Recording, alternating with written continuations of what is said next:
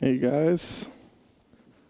Um, so tonight we're continuing talking about spiritual disciplines, and I'll be sharing a little bit with you about uh, prayer tonight.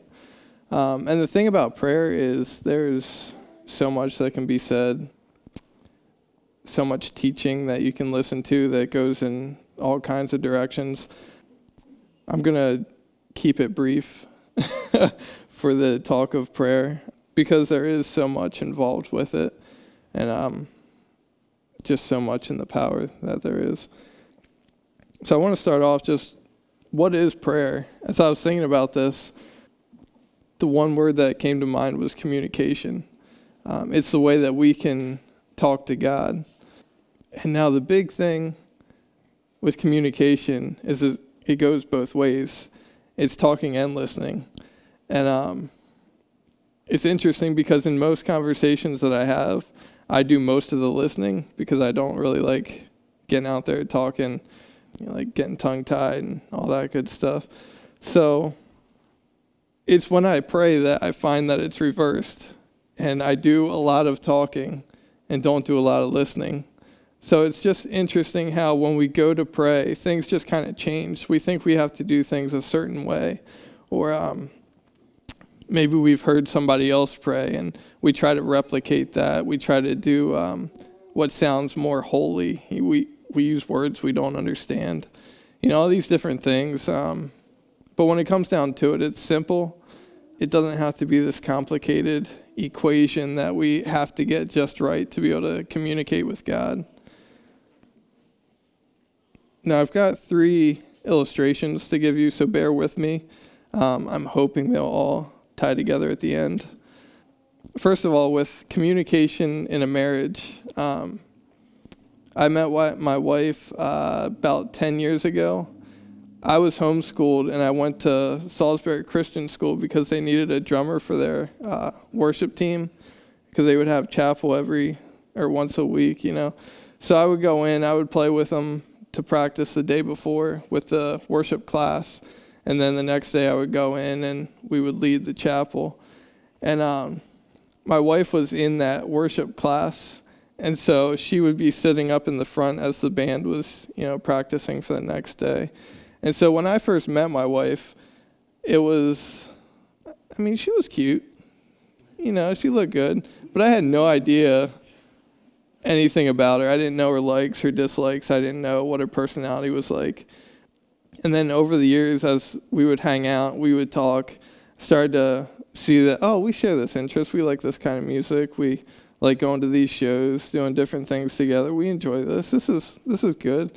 As we started talking more and more, our relationship grew, and we were able to we were able to you know build on that. Um, so now where we we know each other, we talk to each other, even just in the way she says something, I can know if she really means what she's saying or you know like what she's really feeling.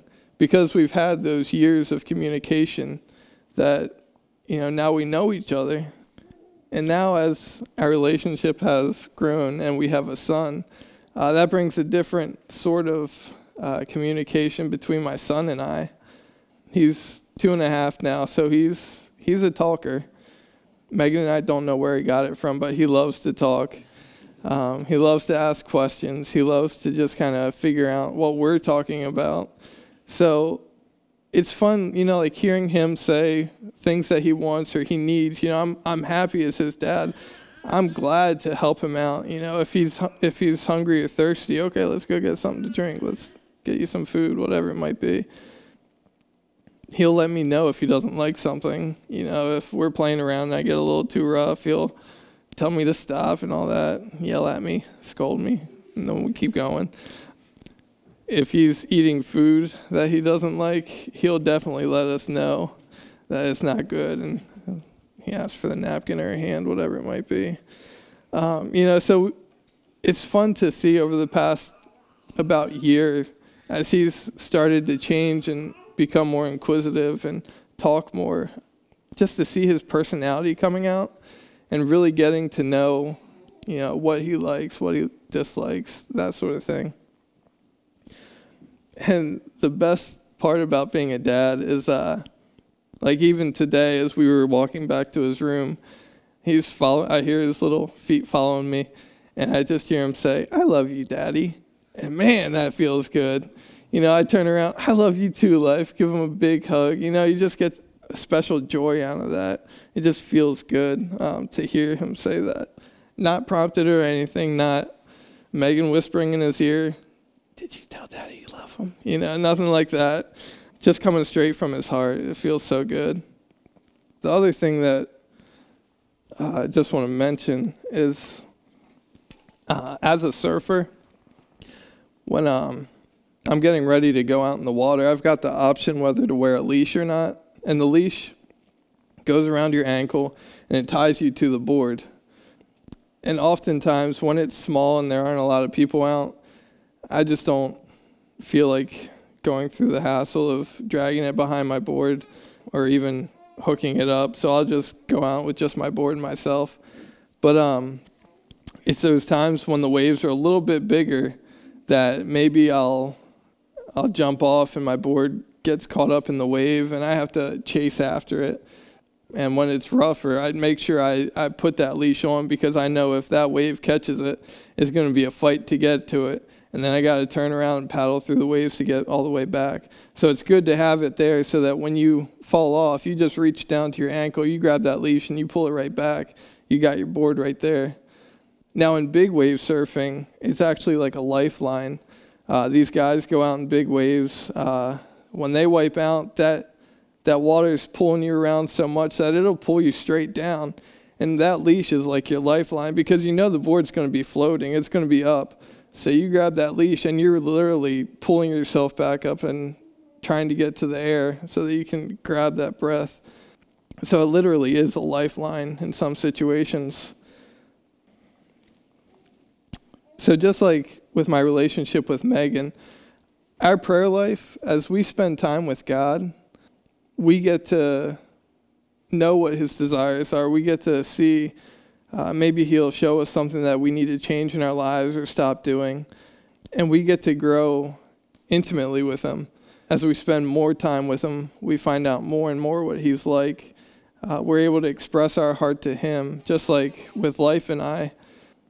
You know, He. I feel like He gets a special kick out of it when we're we're praying and we're worshiping Him, and we just say, "God, I love you," because I mean, just like uh, when Life says it to me, like I just stop what I'm doing and He's got my attention. You know, I feel like God has that uh, that Father's heart where when we call out to Him and say, "I love you, Daddy," He's He's going to take notice.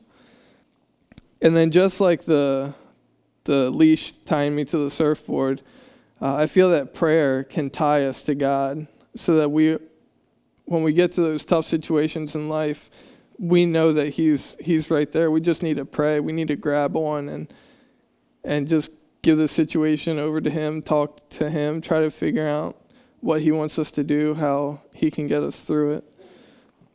So it's quite crucial in a relationship. So I have two scriptures I want to read to you. The first is Luke 11, 1 through 13. Once Jesus was in a certain place praying. As he finished, one of his disciples came to him and said, Lord, teach us to pray, just as John taught his disciples. Jesus said, This is how, I, how you should pray. Father, may your name be kept holy. May your kingdom come soon. Give us each day the food we need, and forgive us our sins, as we forgive those who have sinned against us. And don't let us yield to temptation. Then, teaching them more about prayer, he used this story. Suppose you went to a friend's house at midnight, wanting to borrow three loaves of bread. You say to him, A friend of mine has just arrived for a visit, and I have nothing for him to eat. And suppose he calls out from his bedroom, Don't bother me. The door is locked for the night, and my family and I are all in bed. I can't help you. But I tell you this though he won't do it for friendship's sake, if you keep knocking long enough, he will get up and give you whatever you need because of his because of your shameless persistence. And so I tell you, keep on asking, and you will receive what you ask for. Keep on seeking, and you will find. Keep on knocking, and the door will be open to you. For everyone who asks receives, everyone who seeks finds, and to everyone who knocks, the door will be open. You fathers, if your children ask for a fish, do you give them a snake instead? Or if they ask for an egg, do you give them a scorpion? Of course not. If you sinful people know how to give good gifts to your children, how much more will your heavenly Father give the Holy Spirit to those who ask him? just want to touch on a few things here. Um, I encourage you to take this scripture and you know really look into it uh, this week and see what you can get out of it. But um, one of the things that I noticed was it says uh, when Jesus had been out praying, one of his disciples came to him. Now I'm not for sure, but if somebody has to come to you, either you were praying with some, he was praying with somebody else, or he was praying alone. And um, there are other times in the scripture where Jesus talk, or talks about Jesus going off by himself or looking for a quiet place uh, to pray. I feel like that's important because, um, you know, com- community prayer is good too, but you have to have that one-on-one time because I feel like that's when you can really be be free and open. You don't have to watch what you say because other people might be listening, or you know, you don't have to worry about putting on a show or anything it's just that time where you're alone with God. You can talk to Him, you can say whatever's on your mind. Um, and there's just a freedom in that. Over the years, uh, I started off waking up early as early in our marriage. Um, you know, I would wake up before Megan and go out, and eat breakfast, and sit down with the Bible and pray, and just kind of have that quiet time. And as life has gotten busy, I've found that my quiet time is actually in the shower. So instead of singing in the shower, I'm in there praying. So sometimes my showers are quick, other times they're rather long. Because, you know, it's that time where nobody's around. I can say what I want to. Um, I don't have to worry about other people hearing me and being like, you hear the way he's talking in there? You know, like, that's just not going to happen. So I, it's like a free place. And um, that's important to find for yourself as well just a place where you can be alone, where you can express your heart towards God. And then in persistence, um, you know, sometimes we pray and we feel like God's not answering us. You know, sometimes He might just want to know how serious we are. He might be wanting to know, like, are you really serious about that, or are you just saying that because you think you're supposed to? And we, we should come to Him time after time I've had friends that I pray for their salvation. It used to be daily, and now it's, you know, when they come to mind, I'm praying for them just because I want to see them get saved um, because of the friendships that I've had with them um, years in the past. You know, just keep bringing it to God um, because He is listening. So take a look at that. That's Luke 11, 1 through 13. And also, I want to share with you Matthew 6, 5 through 15. When you pray, don't be like the hypocrites who love to pray publicly on street corners and in the synagogues where everyone can see them. I tell you the truth, that this is all the reward they will ever get. But when you pray, go away by yourself, shut the door behind you, and pray to your Father in private. Then your Father, who sees everything, will reward you. When you pray, don't babble on and on as people of other religions do. They think their prayers are answered merely by repeating their words again and again. Don't be like them, for your Father knows exactly what you need even before you ask Him. Pray like this Our Father in heaven, may your name be kept holy. May your kingdom come soon. May your will be done on earth just as it is in heaven. Give us today the food we need and forgive us our sins, as we have forgiven those who sin against us. And don't let us yield to temptation, but rescue us from the evil one. If you forgive those who sin against you, your heavenly Father will forgive you. But if you refuse to forgive others, your Father will not forgive your sins. I want to take a moment and look at that model of prayer that God gave us. Oftentimes, it's called the Lord's Prayer, and we'll all pray it together. I know growing up, I felt like there was something special about the Lord's Prayer that, you know, like it would cover everything. So, like, I would kind of say that and be like, I'm good for today, you know, and uh, just leave it at that. But um, you know, Jesus was was showing us the model of how he wanted us to pray. So he starts off, Our Father in heaven. So starting off, he acknowledges, You're our God. You're our this awesome being in heaven that's up there, you know, big space, you know, whatever you picture heaven as being, and God sitting on his throne. But it, he also comes to him saying, Father. So even though he's this big God, he's also our Father, and it's a personal connection that we have. So he goes right from that into, May your name be honored, or May your name be kept holy. I see this as a uh, sort of a time to worship and praise and thanks. You know, acknowledging you are holy God. You know, praising Him, telling Him, you know, the, the way that you see Him. He's awesome. Looking at, you know, a beautiful sunset. My God, you're so creative with the way you've placed these colors in the sky. Um, you know, whatever it might be, just setting that tone of, you know, God is God. He is awesome and, and magnificent. And here we are, just these little people, His creation. It kind of sets our minds in place of, you know, what's really important. Uh, because then all the things that were bothering us through the day, they don't really matter when you're thinking about this great big God who can do anything, who created everything and holds it all together. You know, the bad day we had in class or at work, that doesn't really matter when you put it all into perspective. So it's good to get that first, you know, um, set our minds on what really matters. Uh, he goes on to say, May your kingdom come soon. Uh, may your will be done on earth as it is in heaven. Uh, for a long time, I didn't really understand, you know, like God's will and what that meant. I just kind of figured it'd be like telling my dad, uh, you know, like as we work together, you know, I would throw an idea out there and be like, but you're the boss, you know, whatever you think is right, you do it. You know, like we can come to God and be like, God, I really want this car, but you know, your will be done. You know, it's like, okay, we we might have a car, we might not have a car, we might need a car, we might not need a car, but I don't really see where uh, we need to worry about that necessarily. Um, praying God's will isn't just saying your will be done, but really knowing God, because as we know God, we understand the things that he wants. Like i was saying with with megan our relationship like i know things that she doesn't like so i'm not going to do them or i'm not going to you know like cook a dinner i know she's not going to like. So we should be praying for god's desires. He wants to see people saved so let's pray for salvation.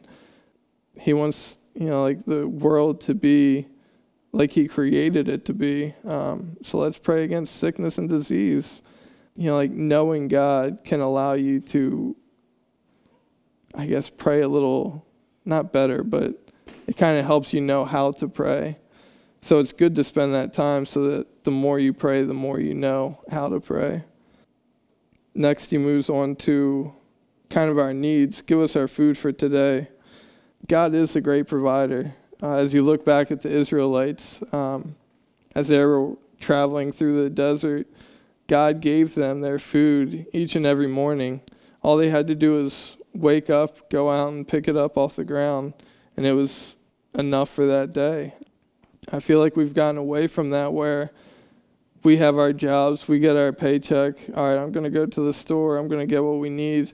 But really, we need to rely on God for those things. He's the one that's put us where we are, allowed us to have what we have, and we, we need to keep that in mind just relying on Him. Then he moves on to forgiveness, which after he prays or gives the prayer, he just goes on to say, If you forgive those who sin against you, your heavenly Father will forgive you. But if you refuse to forgive others, your Father will not forgive your sins. Um, that's pretty cut and dry right there. So you need to really think about things when you get to that point. Is there somebody that I'm I'm holding that grudge against, or is there somebody who I just won't won't forget about that one little thing they did, or maybe it was a big thing. You know, we need to really think about that because if we don't forgive, that holds us up big time in the long run. And then uh, he finished off by saying, Don't let us yield to temptation, but deliver us from the evil one. As I was looking over this scripture, like, I kind of got held up here. And it was after really looking at it that I realized that, you know, like, we need to seek righteousness. It's not something that just happens right away, but we actually need to seek it. You know, we can't rely on ourselves for salvation. And that's why Jesus had to come. He had to die on the cross so that our sins could be forgiven and we could made, be made right with God. And we need to seek God for that because if we try on our own strength to do good all the time, to be who God wants us to be all the time, we're going to fail um, unless we rely on Him.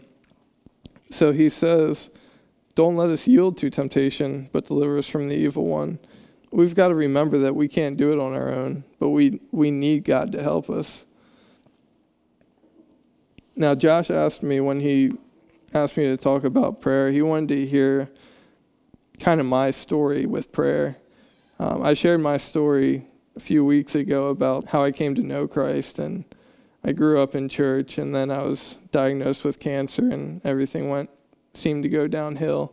But um, I've just remained right there with God, knowing that He is everything. And I, I still need Him, even though I have cancer. I actually need Him more. So my prayer life has gone from, you know, I there were those times in my teens where I was just all fired up. I would wake up, I would be reading the Word and praying, and pretty much just listening to worship music and all that sort of stuff through the day, where like it seemed to consume my life very visibly, I'll say. And it got to a point where, you know, life gets busy. And I kind of got into the groove of working full time. And, you know, I was just tired a lot as I was, as the cancer was starting to grow and I didn't know it. And I just almost got lazy, uh, just kind of putting it to the back. Um, I would pray when I needed to. I'd pray before every meal. You know, thank you, God, for this food gobble it up. You know, I'd pray to start my day and almost forget about them until bedtime. You know, not really realizing that he wanted that that conversation going all day. And then when I was diagnosed with cancer, I was like I was kind of speechless. You know, I would think about things a lot as I was in the hospital and even as I was uh, at home not being able to work for a month. You know, I thought about a lot, but didn't really hand it over to God, I guess. You know, my prayer then was more of, God, I need you. I don't know what to do. And that was that was the most of it. And as I've come away from that the past three years about as our son was born, it kind of drew me closer, deeper into prayer because just thinking about being a father was like over my head. I didn't know the first place to start. So I, I was relying on God a lot um, with knowing how to go about that, how to raise him, the fears of, you know, what what he might grow up to be, what things happen that I don't know how to handle, sickness, and you know, there's times where you can't do anything. And then now that we're pregnant again, just it just kind of brings me to the point of God, here we are again, and I need you even more. you know, as, things change in life, it seems like uh, your eyes are open to more, and you just realize that you need God more. And as I've had those times of change, it's just brought me deeper and closer to God in prayer. And it's the times that I forget about prayer that, you know, I notice the difference. I notice I don't know what to do in most situations because I haven't been asking Him what to do. So, um, prayer is very important. And the thing to know is it looks different for everybody. Everybody goes through different situations. So the way you pray may look completely different than the way I pray, and there's nothing wrong with that.